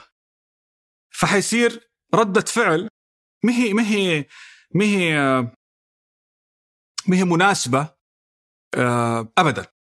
فالحقيقة بدأنا نشتغل بالتنسيق مع زملائنا الوزراء في كل هالثمانية هذه بقوة وطلبت من سمو ولي العهد إنه أجتمع مع سموه كل ثلاثة شهور أعطيه تطورات في في الممكنات الاستراتيجية وفي تطور وأمر الله يطول عمره الوزراء آه، يتوجهون لعسير آه، لعرض كل واحد يعرض خطته للمواطنين إيش قاعد يسوي في كل واحدة فيهم. وأبشرك أعلنت الاستراتيجية وإذا حبيت أحكي لك كل واحدة فيهم إيش حاصل فيها آه، يا ريت لأنها جزء مهم من أسئلة الناس يا. إيش اللي حيصير في بالذات الأشياء المباشرة اللي تمس حياة الناس واضح. في الممكنات اللي حكيتها الحين اي أقدر أقول لك يا انتهت يا في خطة للانتهاء. واحدة من الثنتين هذول. خلينا نبدأ بالمطار إيش مطار. اللي حيصير في المطار أول شيء هل في مطار جديد ولا هو نفس هذا المطار حيتطور مطار ينقسم قسمين الحالي والجديد.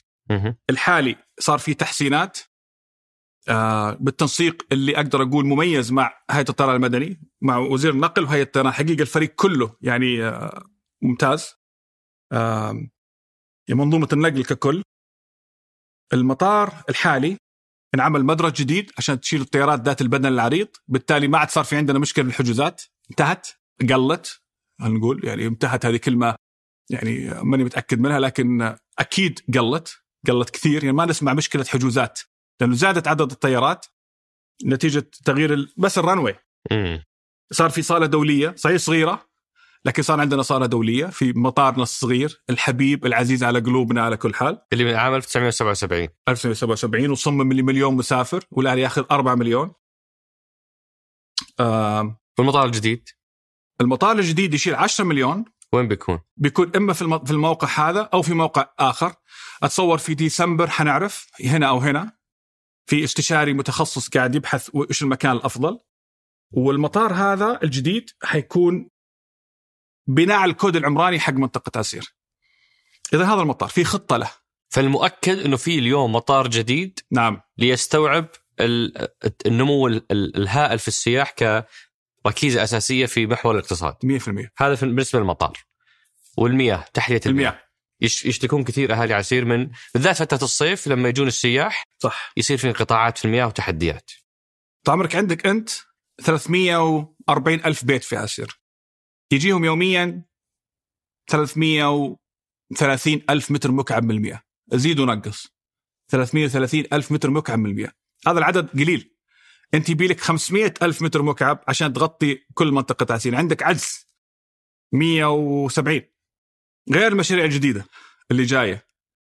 فبدينا ننسق مع المؤسسة العامة المؤسسة العامة تحت المياه اللي شغلهم أيضا مميز. وبقول لك مميز يعني مميز على الأقل فيما يختص بالمشروع هذا اللي أنا أتكلم عنه تحديدا.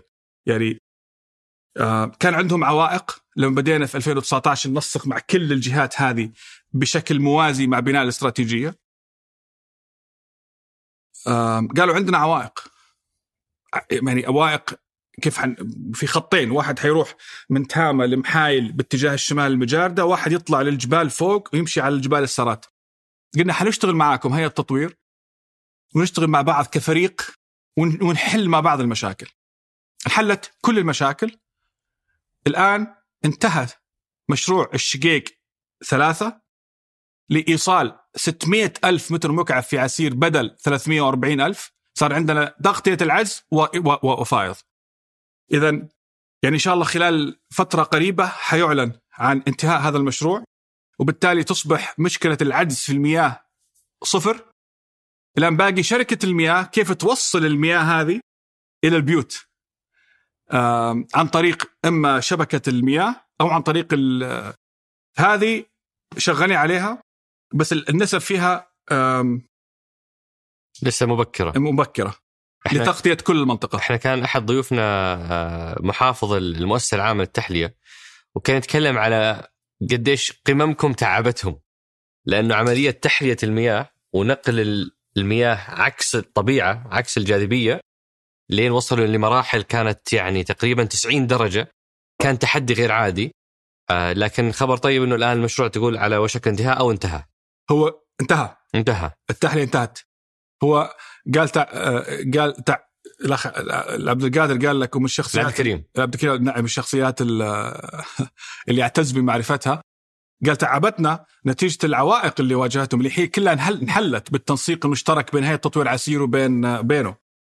فالحمد لله على كل هذا بالنسبة للتحلية.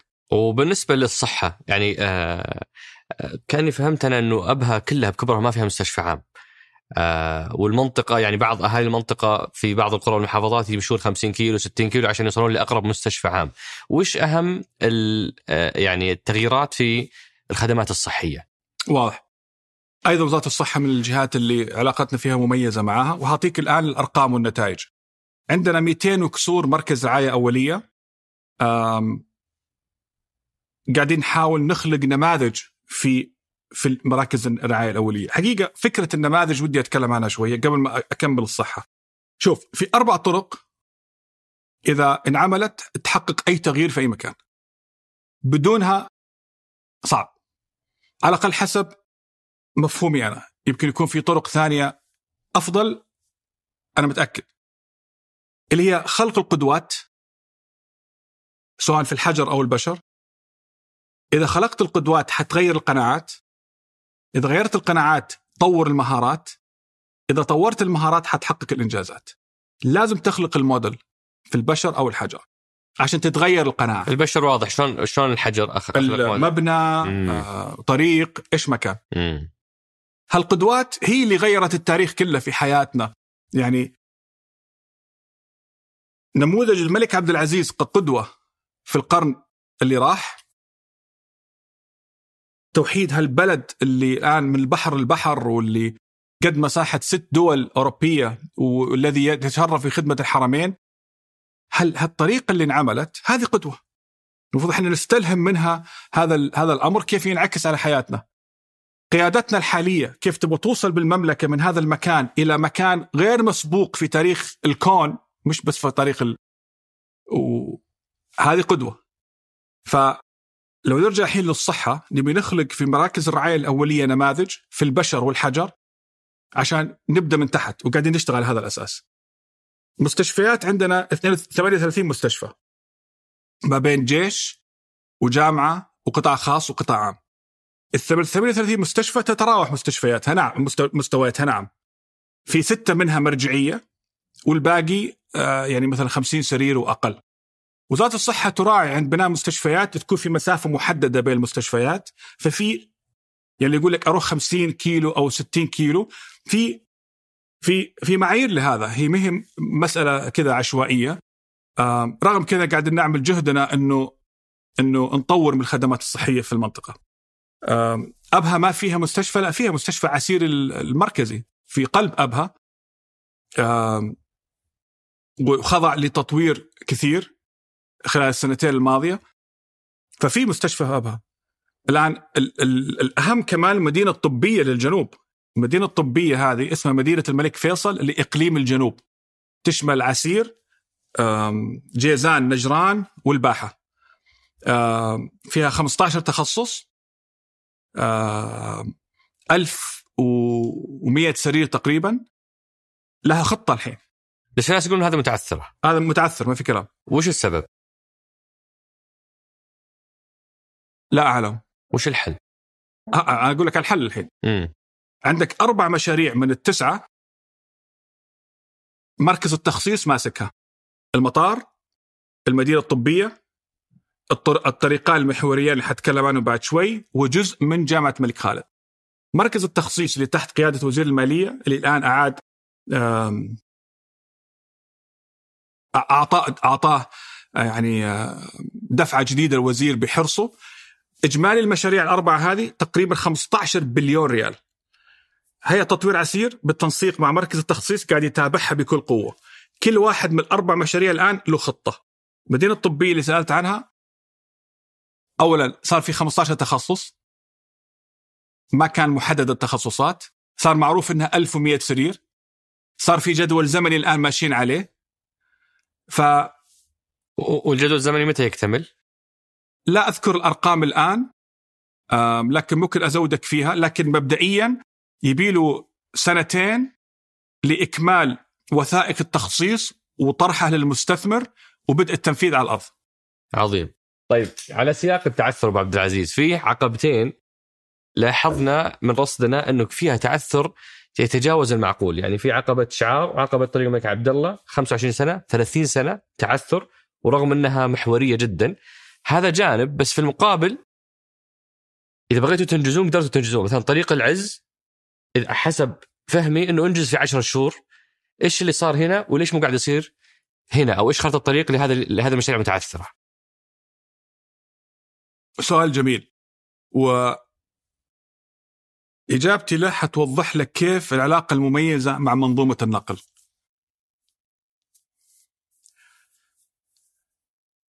بداية خليني أقول لك وش هي العقبات؟ العقبات هي اللي تربط ما بين أعالي الجبال إلى أسفلها سواء في الجبال السروات أو حتى في الجبال في في الجبال اللي في تهامه في جبال في تهامه فيها عقبات أيضا.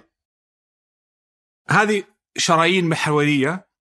يعني أعطيك ليش مهمة اولا. 80% من المدرسين اللي يدرسون في تهامه يجون من من فوق من من السرات فيهمهم إنه هالطرق هذه تكون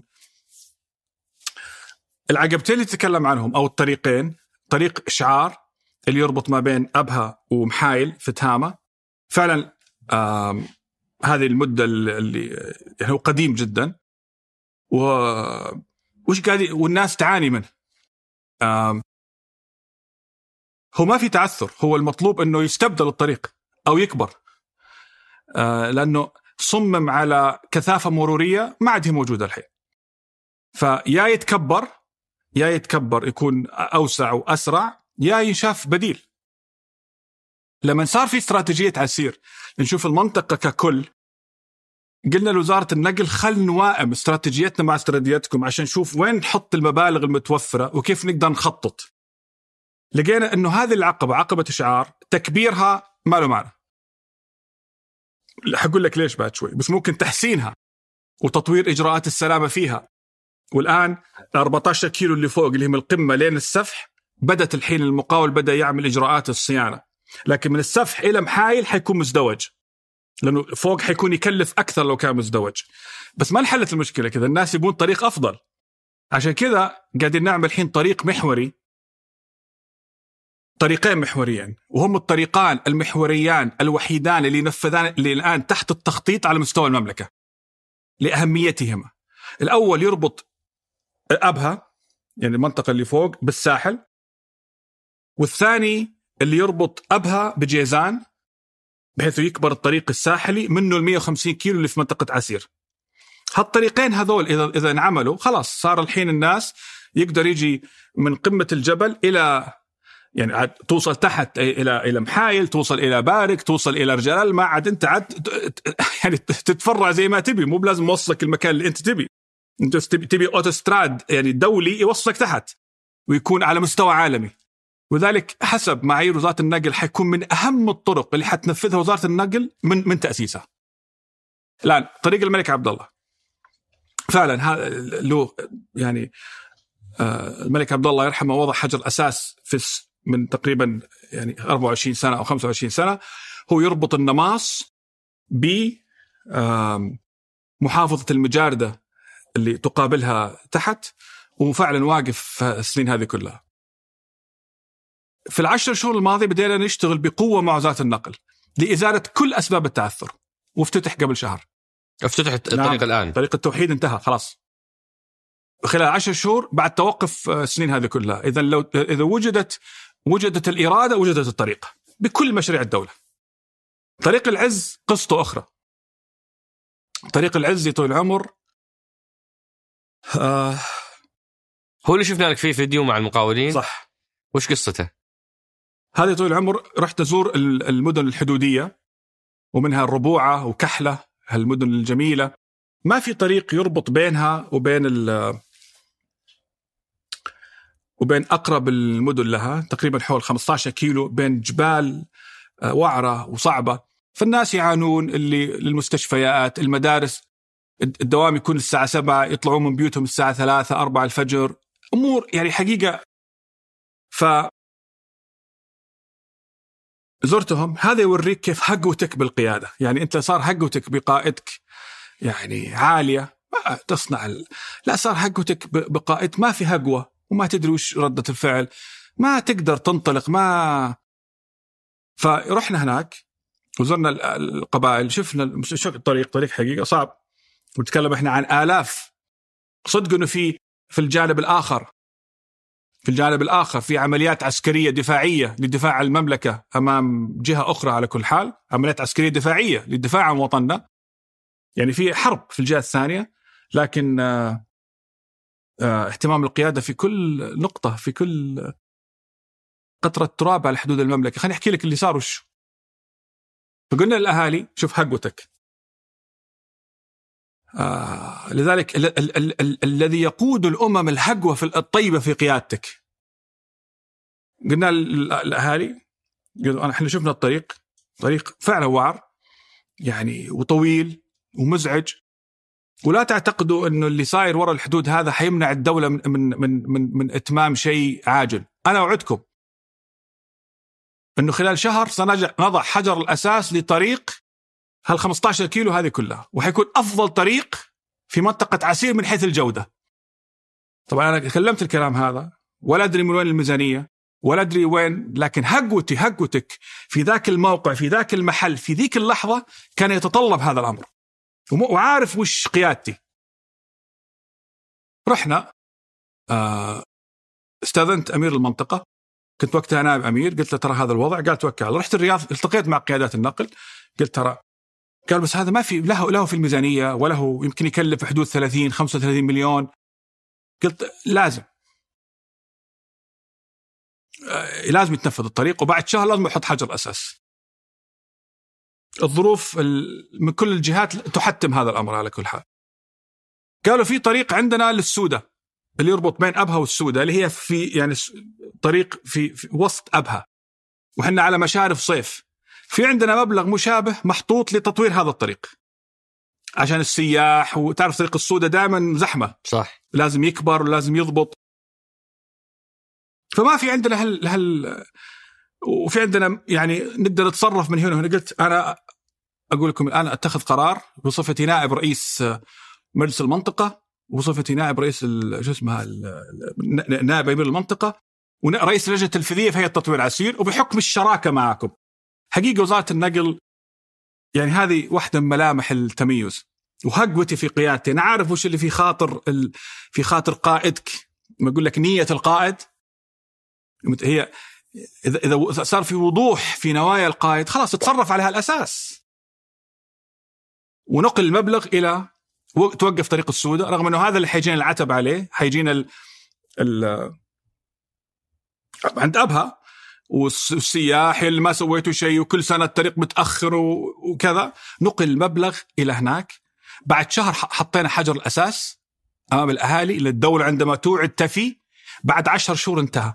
في الافتتاح على طار المقاولين طلبنا من كل مقاولين المنطقة. جهزنا لهم ست اتوبيسات مقاولين النقل البلدية كل مقاولين الكونستراكشن يعني اللي هي الاعمال التشييد والبناء يجون يحضرون وقفناهم كلهم تقريبا كان حول يمكن حول 300 مقاول أو شيء رحبنا فيهم وقفناهم قلت شوفوا هذه حدود المملكة الجبال هذيك اللي هناك. هذا الطريق هذه صوره قبل عشر شهور. أنتم مشيتوا مع الحين شفتوا التنفيذ كيف. وهذه نية القيادة أن تسوي الشيء بإتقان في كل بقاع المملكة. طالع في حدود المملكة هذه وش حجتكم بعد اليوم من عدم الإتقان؟ علموني اللي يتأخر منكم لسبب غير جذري ما يستدعي إذا جذري نوقف معاه الدولة توقف معاه والدولة عندها أجهزة كيف تساعدك وتقومك من عثرتك. لكن إذا أسباب تتعلق بسوء تنظيم وسوء اهمال ترى في أجهزة آه، معينة في الدولة. أنا سأحرص شخصيا على إنك تتابعك. لأنك قاعد تعطل مصالح المواطنين وهذا غير مقبول. هذه اللي صار. أنا باقي عندي آخر سؤال في حكاية مواطن وبعدها حنتقل بختم الحوار بسؤالين إذا سمحت لي. أتذكر أو أتوقع إنك أنت تدرك أهم سؤال أو أهم تحدي عند السياح اليوم لما يزوروا المنطقة. إيش هو؟ الاقامه سكن نعم. أسعارها وجودتها. آه متى تتوقع يصير عندي آه فرصة إني أقضي إجازتي في آه عسير ولا في أبها تحديدا بتكلفة مناسبة للطبقة المتوسطة. اللي اليوم صار عندهم خيارات خارج الحدود أرخص وأعلى جودة من اللي متاح هناك. ما في كلام. مش بس كذا أنت لما تبي تسكن بأوتيل يبي لك التجربة اللي برا الأوتيل. صحيح. يعني أنا مو جاي أنام بأوتيل ولا بس أشوف الهواء الطيب يبي أستمتع. فهي كل هالمنظومة المتكاملة. سؤالك متى صح؟ متى نعم. أقدر أقول سنتين من اليوم. سنتين من اليوم. أقدر أقول مثلا نوفمبر مش 20 آه، اللي جاي اللي بعده. أتصور تبدأ تشوف ملامح آه، منظومة الضيافة بدأت تظهر. يا رب.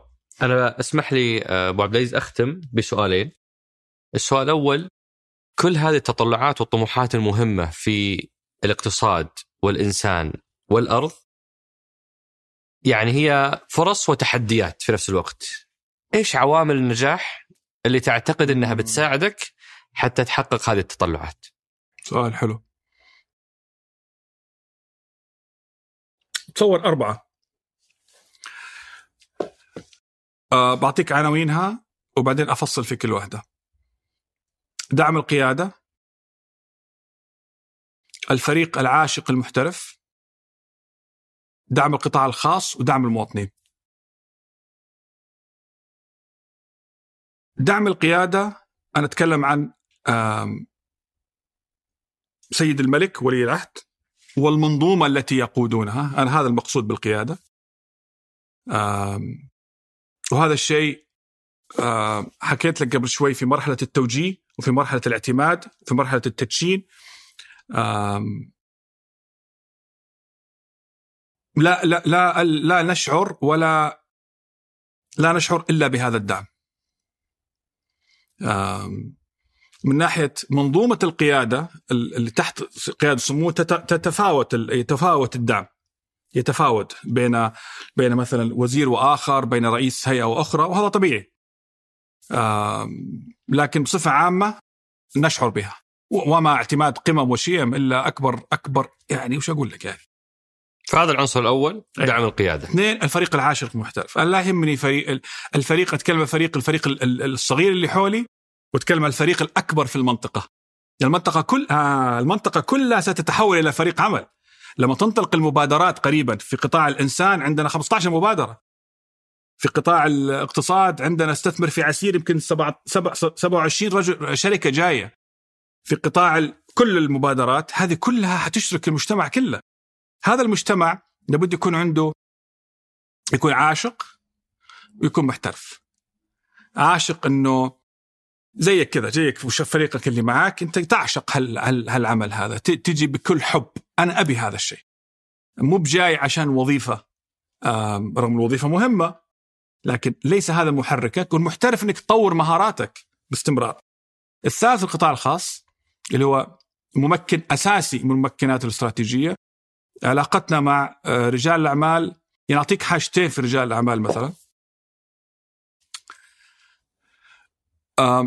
سمعة المنطقة من حيث الاستثمار كما قال لي أحد آه، زملائي الوزراء اللي أكيد لما يشوفني الحين حيتذكر الكلمة اللي قال لي عليها. قال سمعة عسير ما هي طيبة من ناحية آه، جذب الاستثمار. جذب الاستثمار. و... وقال لك عن مشكلة الأراضي؟ إيه؟ كجزء من من تنفير المستثمرين. هذا صحيح. والشكاوى الكيدية والأشياء اللي من هالنوع حكى لي كل شيء. في ثاني يوم ما كلفت المهمة. وقال قال كلمة حتى بالإنجليزي قال برسبشن حق عسير مرة مش كويس. انطباع. انطباع عن عسير. استخدم الكلمة هذه. قال إذا ما هذه تغيرت ترى ما حتنجح. الكلمة في بالي. لأني أعرف صدقة ورجل الحقيقة يعني أنا ممكن أقول اسمه لكن ما ودي أقول لأني يمكن ما يوديني أقول على كل حال. فيعني احتراما لهذا الشيء ما حقول اسمه. لكن فعلا هذا هذا اللي حاصل. لما ألتقي برجال أعمال كثير عندهم قلق. فبدينا نشوف ليش القلق هذا ونحله. بكل بساطة. عندك مرض حل المرض وخلاص. ما يبي سالفه طويلة. الآن مرض أسبابه كثير ما حدخل بتفاصيله بس أنا أقول لك إيش عملنا عشان نحل هذا المرض. عملنا لجنة اسمها لجنة إزالة تحديات رجال الأعمال. وعملناها في الأمارة برئاسة أحد المستشارين في الأمارة وكل الجهات المعنية أعضاء فيها. وطلبت من زملائي وزير العدل وزير البلديات وزير التجارة الثلاثة اللي اكن لهم كل التحيه والاحترام. إذا ممكن وكلائهم يكونوا معي معي بهالفريق. وقلنا لرجال الأعمال تفضلوا علينا. تقدم لنا بحدود 25 مشكلة. كبار رجال الأعمال أتكلم في المنطقة وخارج المنطقة. اليوم الحل منها خلال 10 شهور 16 مشكلة 100% من ال 25 من ال 25 اللي لها 10 سنين اللي 25 سنة اللي 45 سنة. والباقي اللي ما تحلوا اللجنة هذه تحلوا اللجنة اللي أعلى منها اللي برئاستي وفيها وكلاء الوزراء. إذا ما حلت هذه نرفع المقام الكريم نقول له ترى هذا المقام الكريم والله العظيم يا عمر. يعني شو أقول لك؟ أنا أقول لك الصدق يعني الشيء اللي أنا ألمسه من كل خير كل شيء في مصلحة المواطن لا يأتي إلا بالموافقة. أنا أقول لك يا شهادة للتاريخ على كل حال. ف إذا كانت مشكلة لا يمكن تنحل لأنها مرتبطة بمدري وشو نبلغ رجل رجال أعمال يتفهمون. لما يحس ان هذه هذه سمه من سمات أبناء بلدنا الأحباء. أنت خليك صادق معه في في شرح الموضوع يوقف معاك. أما لا تهمله. فهذه بدأت تغير إن شاء الله بدأت تغير من سمعة ولذلك بدر بدأت الشركات الكبار تجي عندنا الحين في ال pipeline عندنا عندنا 17 شركة جاية الآن. تبي تستثمر في المنطقة. وهذا حيكبر أكثر كمان. وآخر جزء اللي هو آه وآخر عنصر اللي هو دعم المواطنين. آه وش, وش تنتظر من المواطنين؟ أنا أقول لك دكتور عمر. أول شيء أشركوا في بناء الاستراتيجية. فهي استراتيجيتهم. هي هي هي تبعهم. ستعود بضاعتكم لكم. في البناء كنتم شركاء وفي التنفيذ حتكونوا شركاء. يا أيها العاشقون المحترفون. ف يعني مثلا أعطيك مثال إيش معنى الم... كيف شكل من أشكال المشاركة عشان تكون واضحة الصورة. خلينا نقول مثلا أروح القرية. وهذه جزء من نية القائد اللي سمعناه في الأساس. جزء من نية قائدنا. الأمير محمد لما وجهني بتوجيه الملك لما اعطيتك اياه في مرحلة التوجيه جزء من فلسفة القيادة زائد مقولة لعبد العزيز مؤسس البلاد لما كلف الأمير تركي بن ماضي في إمارة عسير قال اهتم بكبار أهالي المنطقة وراعي مشاعرهم عندي المقولة وحاط المقولة في كل مداخل الأمارة. اذا هذه نية المملكة من تأسيسها إنها تكون تقدر الناس وتحب خشوم كبارهم وتعطف على صغارهم ولذلك عبد العزيز اسمه حباب الخشوم. اذا هي هي فلسفة عارف؟ فأعطيك مثال لهالفلسفة كيف حاولنا نطبقها في الواقع بطريقة حديثة. لو روح قرية مثلا نقول الاجتماع العام يجب أن يبحث عام. والاجتماع الخاص يبحث خاص. إذا ما في اجتماع خاص يبحث عام ولا في اجتماع عام يبحث خاص. كيف؟ خلينا نقول حجتمع في القرية لازم اللي يحضروا معانا كل فعاليات القرية. الشباب شابات المعلمين معلمات الأجهزة الحكومية شيوخ القبائل. كل الفئات. الذين يؤثروا في هذا المجتمع. أصحاب المصلحة. أصحاب المصلحة كلهم. جدولي وش وطريقتك في الاجتماعات أبو عبد العزيز عجيبة. يعني شفتك في اجتماع فوق سطح مشروع الإسكان. صح. حاطين آه، يعني كراسيكم قاعدين تستعرضون. شفت لقائك مع الأمير محمد في زيارته للمنطقة؟ حاطينها على نفس الوادي حاطين لوحكم قاعدين تشرحون. إيش فلسفتك في في الاوت دور أو في اللقاءات اللي في موقع الحدث؟ هي فلسفة آه، أجدادنا في تأسيس البلاد وفي آه، من الناس إليهم. إحنا آه، عبد العزيز كان يقود يقود الجيوش من الأمام ما هو قاعد في في في غرفته. 47 طلقة في جسمه عبد العزيز عبد الرحمن موحد المملكة. الأمير محمد الحين شغله في الميدان مع وزرائه هذه فلسفة هذه فلسفة السعودية على كل حال ليست ف أصحاب المصلحة؟ عندنا جدول. خلينا نقول المجلس البلدي. يقعدون المجلس البلدي يكون قاعد وكل هذول يسمعون الاجتماع ويشاركون في الحوار. يقومون المجلس المحلي يقومون لجنة الشباب يقومون اللي بعدهم. فالجميع يشارك في صنع مستقبل القرية. هذه الطريقة حسست الناس إنهم جزء من عملية صنع ويصوتون على القرارات. ومش بس لقريتهم أحيانا ناخذ نطرح مواضيع تتعلق بمحافظة أخرى. عشان نكون يكون شغلنا عابر للقبائل وعابر للأماكن لأن اسمها عسير. فهذه الأربع أشياء هي عوامل النجاح الله يطول عمرك. عظيم. أنا مستمتع جدا ابو عبد العزيز لكني مضطر أختم حتى يعني احتراما لوقتك. بسؤال عن الوقت. آه في شيء اي أنت قلت كان في أسئلة من المواطنين. اي مرينا على أهمها كلها خلاص. اللي هي في موضوع المطار موضوع المياه وغيره. آه أنت قلت الموعد عشرة ونص. وبعدين المرافق أكد لنا إنك حتوصل 10 وثلث. أنا نظرت ساعتي أول ما أنت نزلت من سيارتك كانت الساعة 10 و19 دقيقة. ابنكم الله يحفظه الأمير عبد العزيز يقول لي إنك في مواعيد الغداء تقول لهم ترى الغداء الساعة 1500 بالطريقة العسكرية اللي هي ثلاث شارب. إيش قصتك مع الوقت وإيش سرك في الانضباط في الوقت؟ رغم المشاغل اليوم نلاحظ أنها صارت تمنع ناس أقل انشغالا منك إنهم يلتزمون بمواعيدهم. إيش قصتك وسرك مع الوقت؟ شوف عشان نكون شراكة أنا وياك لازم نحترم بعض.